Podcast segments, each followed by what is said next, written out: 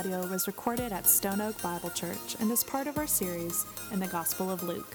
For more audio or information about our church, visit us at stoneoakbible.com.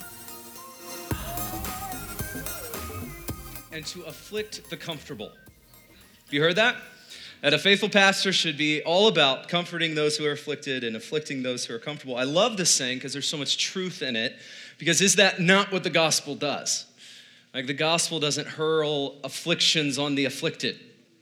Instead, the gospel says to those who are afflicted, there is hope, there is peace through Jesus Christ. And also, the gospel's primary uh, goal is not to comfort those who are just comfortable in life.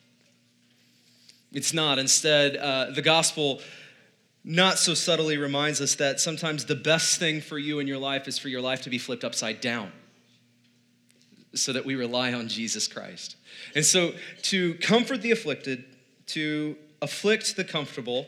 So, after reading our text this week in, in Luke, after reading it, I, I, I came to the conclusion that there are very few scriptures that exemplify this better than this one. Uh, Luke chapter 6. So here Jesus is giving us a mini sermon.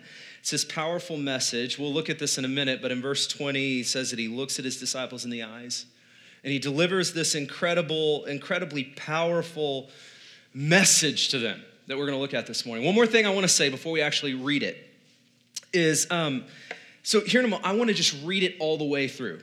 Read Jesus' words to us all the way through, okay?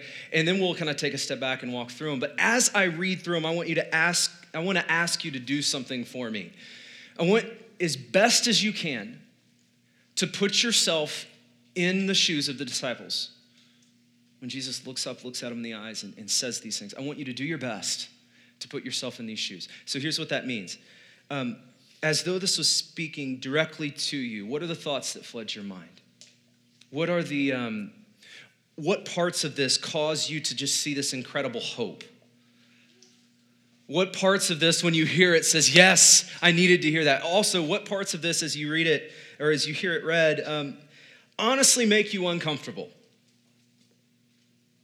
What parts of this make you, uh, where you catch yourself trying to justify yourself? What parts of this do you you have some questions? If you were here, you'd be asking Jesus questions. What parts of this? As I read this, I want you to kind of take an inventory of your heart and an inventory of your thoughts as though Jesus looks up and looks at you and says these words. Will you do that with me? No? All right. Uh, after I read it, then we'll pray, we'll dive in. Okay, so, so let's look at verse 20. And he lifted up his eyes on his disciples and said, Bless are you who are poor, for yours is the kingdom of God. Blessed are you who are hungry now, for you shall be satisfied. Blessed are you who weep now, for you shall laugh. Blessed are you when people hate you, and when they exclude you and revile you, and spurn your name as evil on account of the Son of Man. Rejoice in that day and leap for joy, for behold, your reward is great in heaven for so their fathers did to the prophets. Verse 24, but woe to you who are rich, for you have received your consolation. Woe to you who are full now, for you shall be hungry. Woe to you who laugh now, for you shall mourn and weep. Woe to you when people speak well of you, for so their fathers did to the false prophets. Let me pray for us.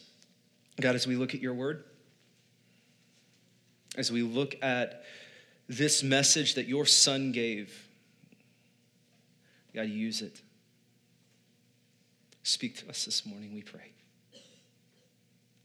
For your glory, and it's in your name. Amen. Amen. I don't know why, by the way, I feel like I need to apologize as I, read, as I read that because for some of you who may have grown up in church, um, have a church background, you may have thought that I just absolutely butchered that reading. It's blessed right? Some of you know what I mean. Blessed, not blessed, blessed. Uh, to you, I'm sorry. I couldn't get myself to do it because I, I believe we made up that word. So, right. I'm joking, of course, because I might drop a couple blesseds in here. Forgive me if I do. Um, but here in Jesus' message, message, we see two sections. We see the blessed section, or for those, blessed section. And then we see, followed by that, the woe section or the warning uh, section. In each of these sections, what we're going to see is parallel things. Um, Jesus is going to hit four things in parallel through these sections. So here's just all cards on the table. Here's where we're going. We're going to look at these texts and we're going to look at these four things. We're just going to walk through them one by one. Uh, and so let's just start with the first one. The first thing that Jesus hits, he, he says this Blessed are you who are poor, for yours is the kingdom of God. But woe to you, later on, who are rich, for you have received your consolation. As I read that to you, I am fully aware that in this room, as I say these words, that although many of us might not think of ourselves as rich, the majority of the world looks at us as such. In this room, I am fully aware that as I say these words, that the vast majority of us, if we are honest, would find ourselves most naturally in the woe category than we would the blessed category. As I read this, I am fully aware that some of you are waiting, saying, All right, Pastor, what are you going to say? Are you going to tell me I need to sell everything? Are you going to tell me it's wrong to have nice things? Are you going to tell me that I need to just totally give up and, and, and pursue Poverty, is it wrong to be rich? Um, let's all take a deep breath together and let's look at what Jesus actually says first. He says, Blessed are you who are poor, for yours is the kingdom of God. He tells all who are poor, You are blessed. Now, that's a weird statement because there is an incredible amount of hopelessness and helplessness and you are completely vulnerable in poverty. And Jesus here, it, he looks at poverty right in the eyes and he says, You are blessed because yours is the kingdom of God. Now, keep in mind, Jesus and his followers, they weren't exactly a wealthy bunch uh, at, at, all. And in fact, the disciples had left their, uh, their jobs to follow this man. They left their jobs, they left the normal, the typical life to follow. And, and, and in their culture, as with ours, that would have been a difficult move. That would have been difficult. And Jesus looks at them. No doubt they're feeling a little strange about what's about to happen to them in their life. Like, what have we done? And Jesus looks at them in the face, eye to eye, and encourages them. You are blessed. You are blessed. In the face of poverty, hopelessness, helplessness, you are blessed, and yours is the kingdom. That's a message of hope. It's absolutely a message of hope. And can I put before you this morning that when I say poverty, uh, it includes, but it extends beyond physical poverty. Uh, so, for example, in Matthew, when Matthew records the same thing, he says, Blessed are the poor in spirit. He's touching on a spiritual dynamic here. Uh, and so I want you to, to see there, there is both a physical and spiritual dimension to this, this poverty. But please understand here when Jesus looks eye to eye with his disciples, he is referring to all of the above. It is poverty that has no ground. Blessed are you in the face of po- poverty. He, meets it, defeats it with the good news of the gospel. Um, so, just right off the bat, before we move on, for anyone in this room who finds themselves in a place of helplessness and hopelessness and in a season of incredibly, incredible, difficult times. You are blessed. You are blessed because this is not the end. This is not defeat. Yours is the kingdom forever. You are blessed. You are blessed. Now, I want to look at a few questions that jump off the page from this. The first one is, is this Should poverty be our goal?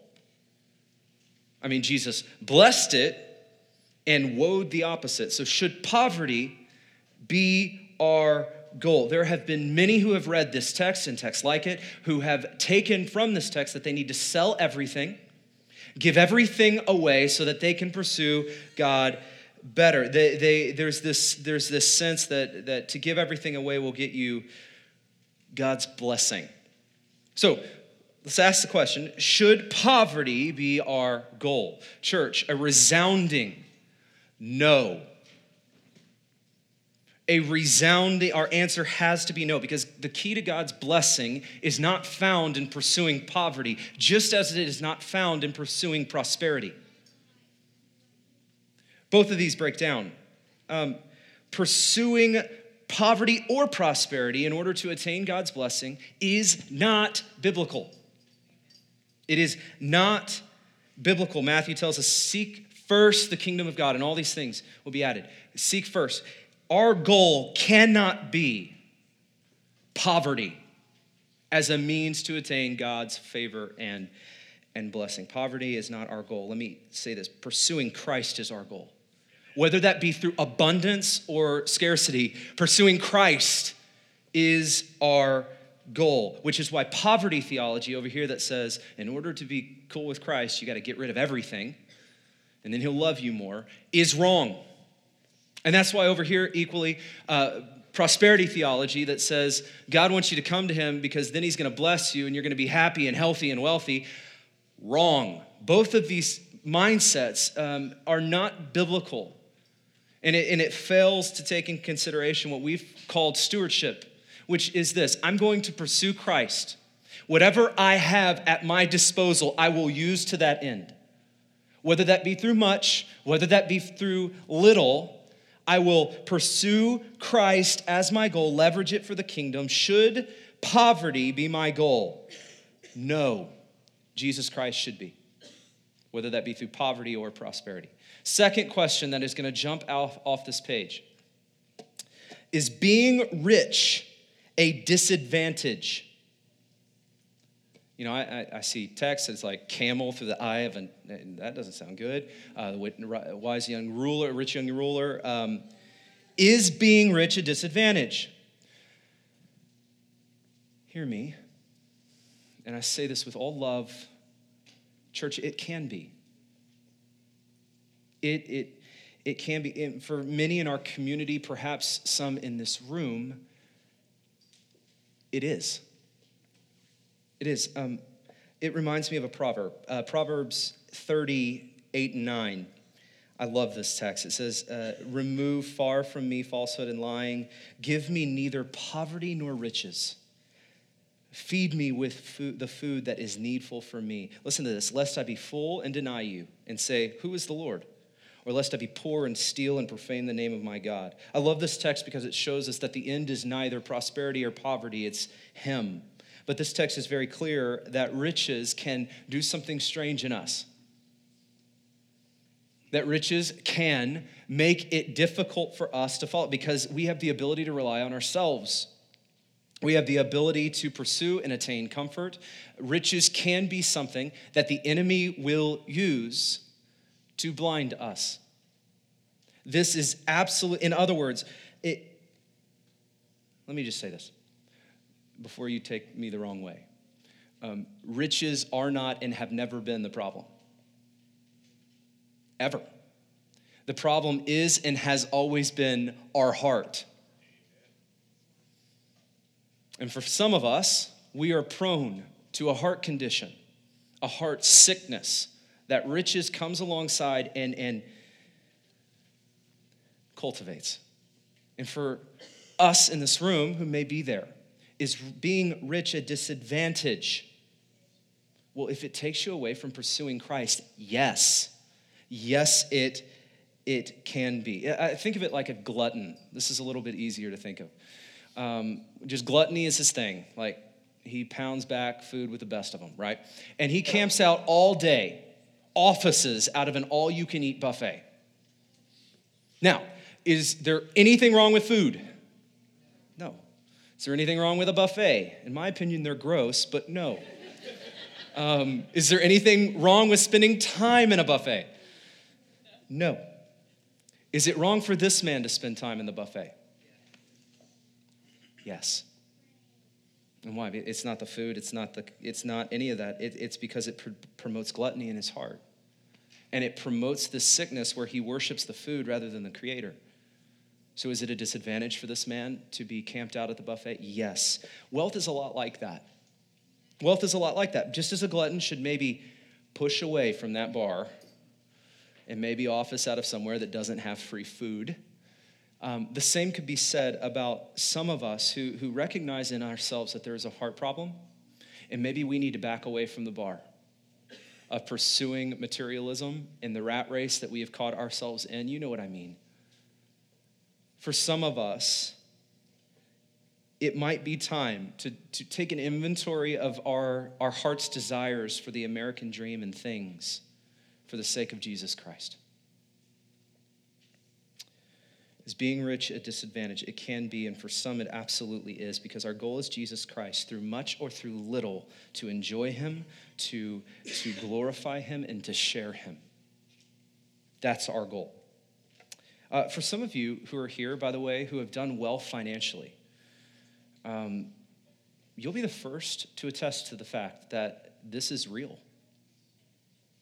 I've never met a faithful steward of who has been given a lot of financial means who has not attested to the fact that yeah, this could be a trap. Owning things without them owning you is very difficult.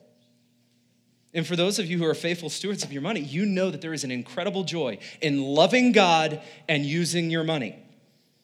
But you know there is an incredible emptiness when you reverse that, when you love your money and you use God. You know this. You can attest to this. You, you see this. You've, you've probably lived this. And so, for, for those of us in the room, maybe, maybe right here in this moment, you're feeling a little bit of a wrestling of where am I? What is my heart doing? What is the condition of my heart right now? Um, I came across this in a book that I was reading this week, and it is beautifully written. And it's three simple questions that I would love to share with you before we move on to the second thing. As I read these, I just want you to honestly ask and honestly answer. Not out loud, unless you feel so inclined. Um, but let me share you the, these, these questions.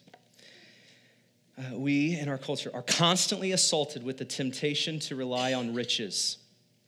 Can we not rely on them and yet have them?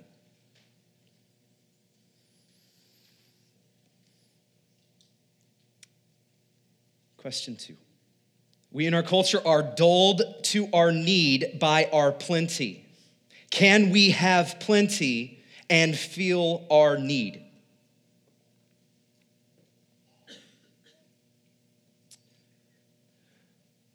Question three. We, in our culture again, tend to be proud of what we have done, to take credit for our comforts. Can we live a humble life?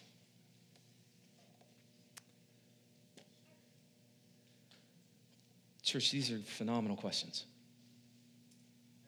that we need to ask and we need to answer.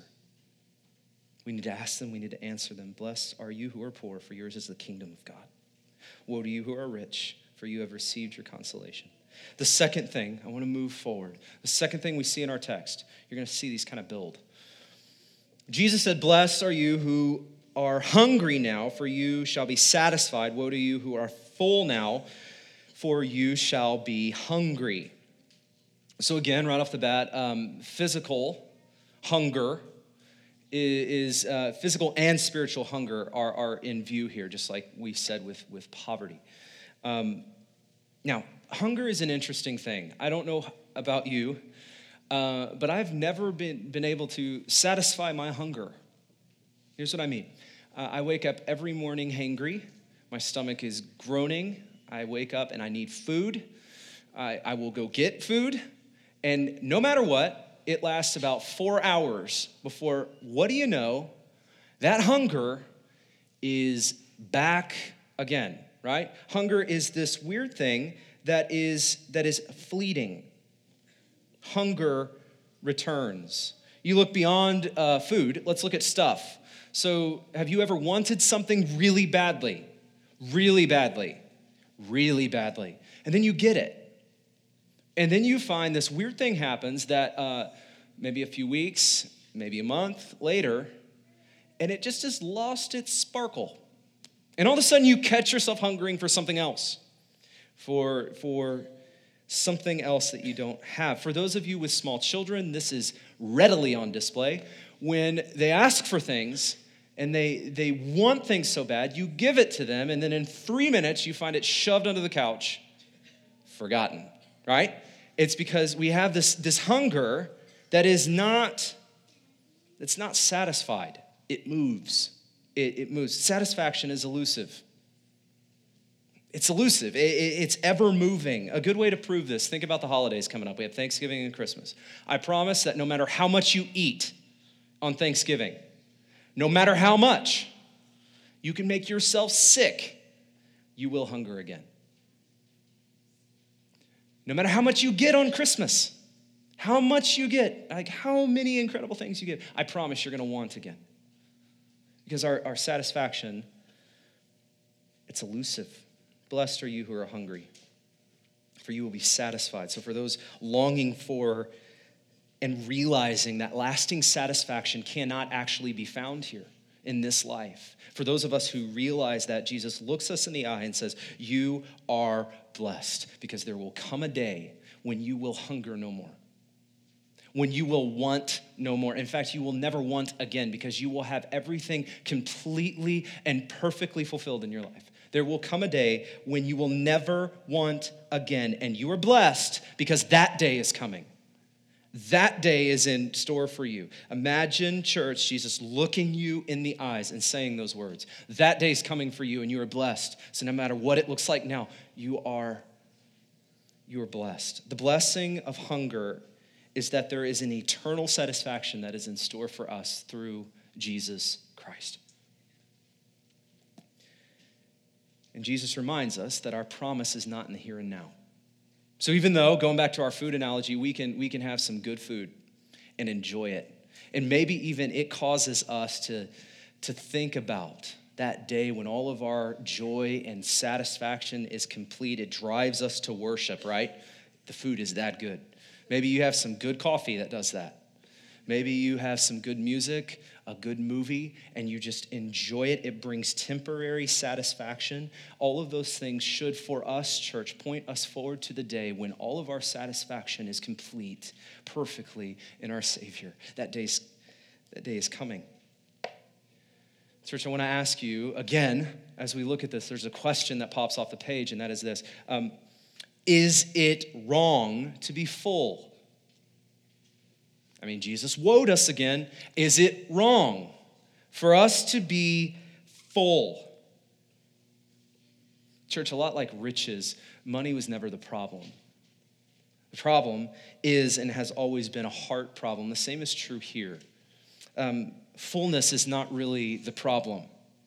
Fullness is not really wrong. However, if we pursue our satisfaction, and we, we give ourselves to this rat race of constantly appeasing our own appetite. And we give ourselves to that. We organize our lives for that. We pursue that being full. I promise you that you have missed it and you will never find it.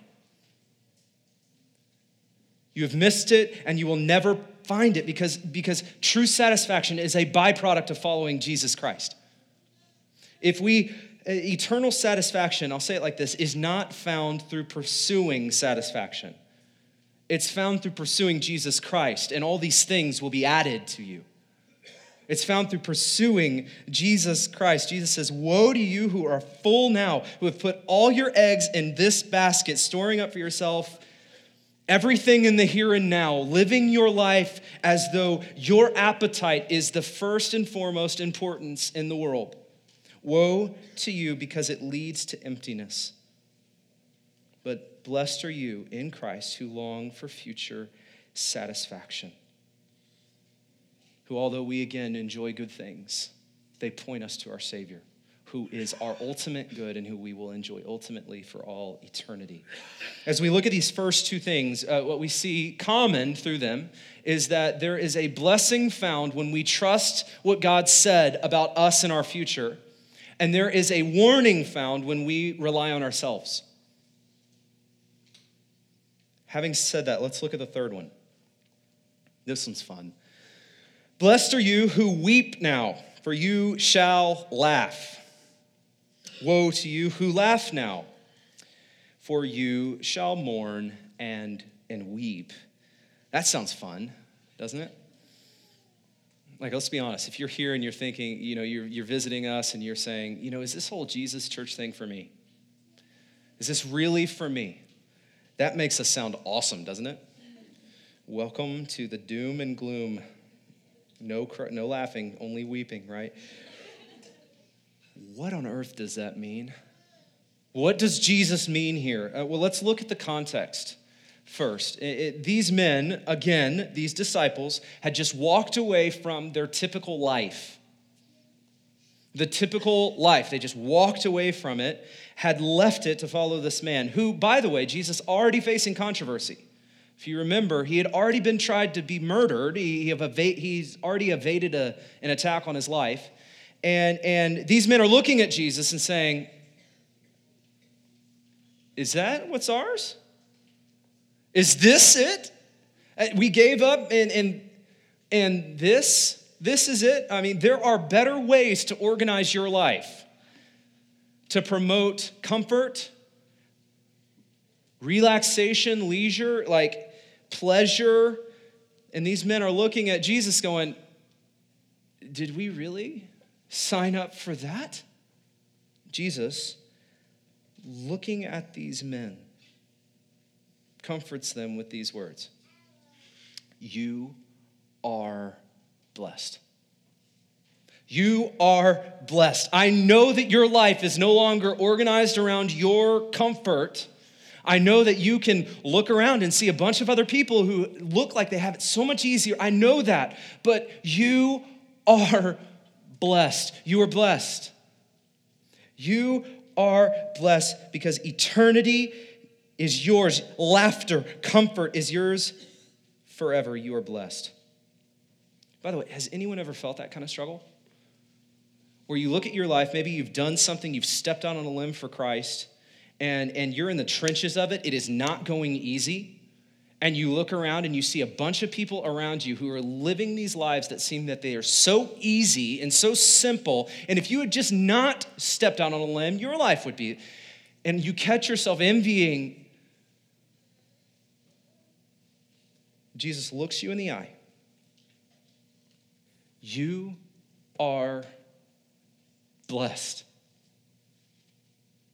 You are blessed because eternity is yours. You will have a joy that will last eternity. And he says, Woe to you who laugh now, you shall mourn and weep. In other words, if you organize your life as though you're the point, if you organize your life as though you're the God, your comfort, your leisure, your entertainment, as though that is the top priority, Jesus warns you it is empty. It is empty. One of the most interesting and powerful, one of my favorite books in all the Bible is a book called Ecclesiastes. And Ecclesiastes is so painfully clear, so painfully clear that a pursuit of these things is vain, it is empty. You'll never find it. You will never find it. It is fleeting, it leads to emptiness, but blessed are you in Christ who long for our future joy. Now, question again, we've asked this on every one of them, so you knew it was coming. Is it wrong to have laughter and joy in your life? Yes. No, I'm joking. no. No, you probably know how I'm going to answer this because just as money and food is not the problem, just as it has always been a heart problem. Laughter is not the problem. Laughter is not our problem. The problem is found when we pursue a life of leisure and comfort and laughter as our primary goal. As our goal, we organize our budget and our time to make us feel awesome. That's the problem. That is the problem. We are not here on this earth. God did not create you and put you here for your own glory. And our greatest joy, our greatest joy, our greatest satisfaction is found when we live for His glory. That is our greatest joy because that joy is eternal. So, as a follower of Christ, we enjoy the good things that God has blessed us with, knowing that they're not the point, knowing that they never have been the point, knowing that they're just meant to point us to worship Him even more. And again, blessing is found in trusting that God actually meant what He said about us. He means what He says about our future. And a warning for any attempt of self reliance apart from Him. Now, last one. This one is applicable. Blessed are you when people hate you and when they exclude you and revile you and spurn your name as evil on account of the Son of Man. Please note that phrase. Rejoice in that day and leap for joy, for behold, your reward is great in heaven, for so their fathers did to the prophets. Verse 26 Woe to you when all people speak well of you for so their fathers did to the false prophets. So understand, again, I've already said this, but Jesus was already facing rejection at this point. His disciples already saw this. They already saw him, like they were going to take him and throw him off a cliff. And they're like, Is that ours? Is that what we have to look forward to? You, you have to wonder, you know, as they looked at Jesus, they're wondering, what is this going to do with the way that my community and culture looks at me? If they're trying to kill him, what does that mean for me? What does it mean for what they're going to say about me? Jesus looks at them. You are blessed. Yours, your reward is in heaven. And plus, you're standing alongside of some really great men and women who have gone before you. You are blessed. You are blessed. What an encouragement.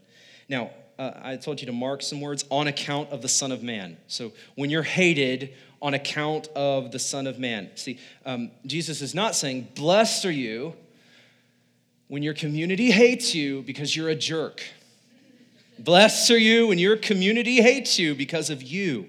That's not what he says. He says, Blessed are you when you are hated on account of the Son of Man, on account of the gospel of Jesus Christ. When your gospel, your faith, the truth of the scriptures comes in conflict with the world around you and it causes the world around you to look at you and despise you, you are blessed. You are blessed. And, and, and hear me, um, woe to you when we bend our gospel, when we bend the truth, when we sacrifice, when we compromise in order to be liked by those around us. Woe to you, church. Is that not a message that we need to hear right now?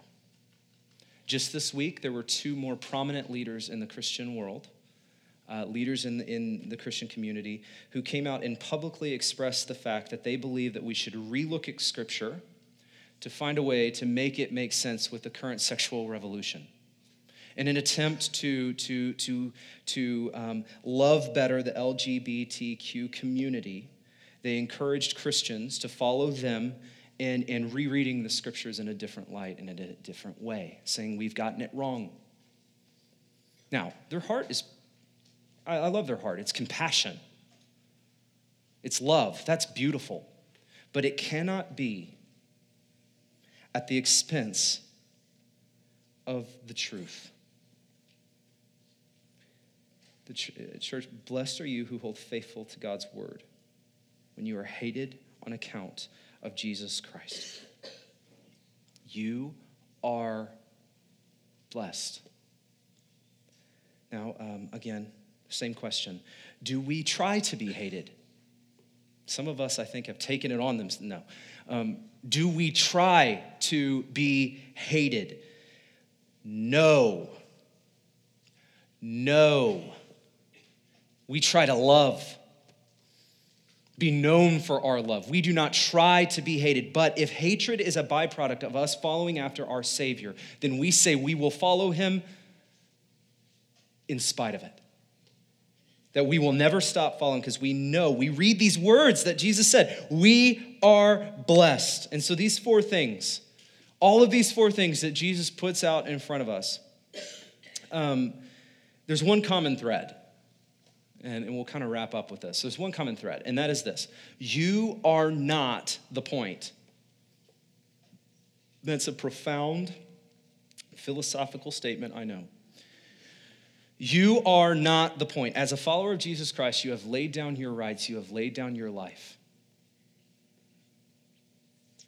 You have laid down yourself, and you are not the center of your universe your satisfaction, your appetite. That is not your grand all be all. No, God is the point, and as we lay ourselves down, we die to ourselves, we live in light of His glory, not ours. there is a blessing that no one and nothing can take away, an eternal blessing that is ours in and through Jesus Christ. Here's what this is going to do. If we wrap our minds around us not being the point, it's going to do two things. It's going to cause us to look up and to look out. Um, it's going to drive us first to look up. So, so in life, it's easy just to look down and to get so preoccupied with our here and now because our here and now is, for most of us, kind of crazy, right? It, it, we just get preoccupied with our trials, with our ups and downs. And it, as we realize the truth of this text, as we realize this, it's going to cause us to look up and it's going to cause us to consider eternity. We need to consider eternity a little more often than we do. I know I do. It's going to cause us to look up, to consider God has a plan, to trust Him. And it's also going to cause us to look out because there's something amazing. Um, it's amazing how much this changes our life when we realize, when we grasp that we are truly not the center of the universe. We know that in, in, in, I hope we know that in words, but when we truly know it, that we are not the center of the universe, all of a sudden we see the community around us in a completely different light. All of a sudden we see the people around us with an incredible amount of dignity. It changes. We look at life's stuff and we're able to see each other as Christ sees. All of a sudden, when, when, when the words of Jesus make sense, when he says, Love God and love others, this text drives us to that because we are not the point. And as we look up, look out, we know that we do so and we are blessed. We are blessed. Um, listen, I want to end our time together in a strange way, uh, in a way that may seem a little odd to you. Um, you ready? You don't know. Um, we have uh, saved and we have, um, we have budgeted in, in, our, in our church uh, money that we have set aside to scatter well in our community. In other words, we've set aside funds that, that are specifically designed so that we can better make an impact in the community that we live, that we can be a blessing to this community. Uh, we here at Stone Oak, we say all the time uh, we gather, we scatter, and we multiply. We believe in these things. So we gather, meeting, we come together like we are, big and small, in groups. We, we believe in this. We scatter, meaning not only do we come here, but we actually go out. An army is pretty useless if it's afraid to leave its base. And so we believe that we gather together, that we scatter out, and then also that we multiply on every level. Like multiply, uh, introducing people to Jesus, that we multiply disciples and leaders and groups and churches that we believe in this. We gather, scatter, multiply. And so, as I said, we save some money for the purpose of, of, of scattering, specifically in our community. And as we, um, we prayed, um, how can we best use these funds? Is it a program? Is it an event? God, we want to be faithful. We want to use it. What would you have us do? And then it, it, it kind of hit, it hit us. Um, the Bible is pretty clear that we are the church.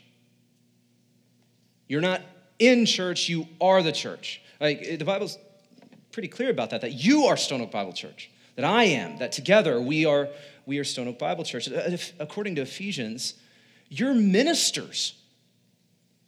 How, how do you like that? Like, that's pretty cool. You're ministers.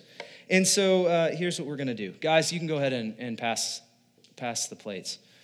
Um, this is not an offering. In fact, in many ways, it's reverse of that. Uh, here's what we're going to do. These guys are, are passing the plates. Um, as they pass, uh, take one envelope for family unit, okay?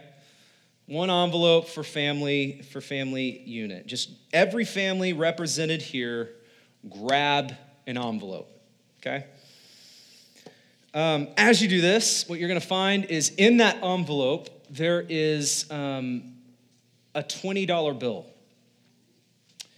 Uh, some of you, if you're a visitor with us, are like, What? I love this church. I will be back every week. Um, but as it comes by, grab the envelope.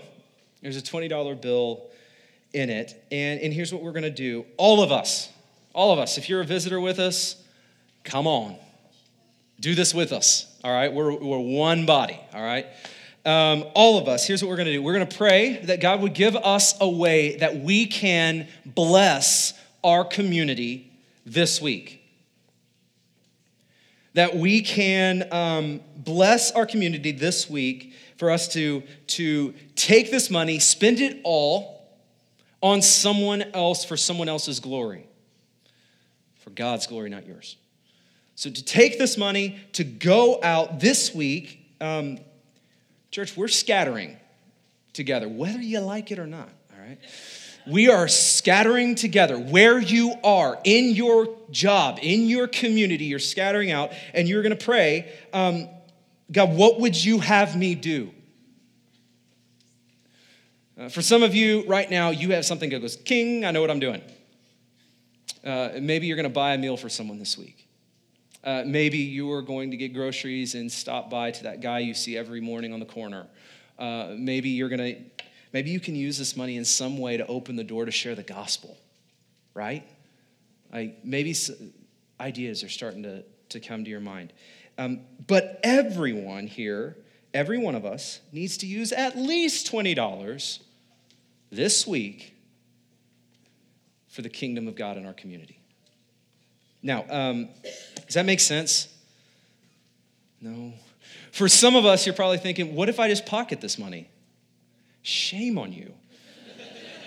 right? This is the Lord's money. How dare you? No. Honestly, it's a risk that I'm willing to take.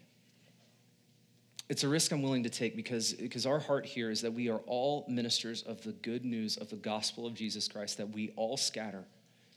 Some of you might look at this money and say, I can do more. Rock on, go for it, you know? Um, some of us, we might, this $20 is, is would be beautiful, and we'll just use that. Wherever you are, this is hopefully a primer for us to get out and to get involved in our community. Um, okay, I have one thing to ask of you. There's only one catch, one stipulation. Okay, only one. Share your story. Share your story. Um, as a church, we take very seriously how we spend God's money. As you share your story, it gives us the idea of how our, commu- our church community made an impact in our community this week. It's a big deal. I, I want to encourage you, share your story. You can do this in three ways. One, old fashioned, just tell me. Call me, email me, come find me, tell me. Number two, we created a website for this, stoneoakbible.com slash story. If you go there, you can write it out. It is anonymous. It will not put a name unless you put one. Uh, we don't care about a name, we just care about these stories go share your story there. Or third, um, you can just drop it in our offering box in the back. If you prefer the, the written way, you can drop it back there. Over this week, let's scatter together. Let's be on mission together. All right? I told you it was a weird way to end. Let, would you stand with me? Here's what I want to do. Since we're all scattering this week, I want to I want to come together and I want us to pray and commission each other out. So as I'm praying, I want you to pray for the person to your left and to your right that God would open doors and opportunities for them to share the good news of the gospel this week as we scatter. Let me pray for us.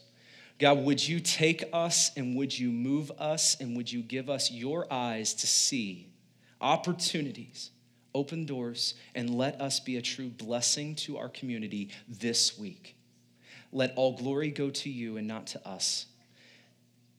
Even if they never hear of Stone Oak Bible Church through this, but they hear you.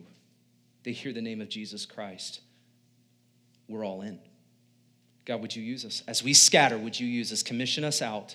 Bless us as we go. Bless our conversations and give us some incredible ideas, God. In Jesus' name, amen. Amen.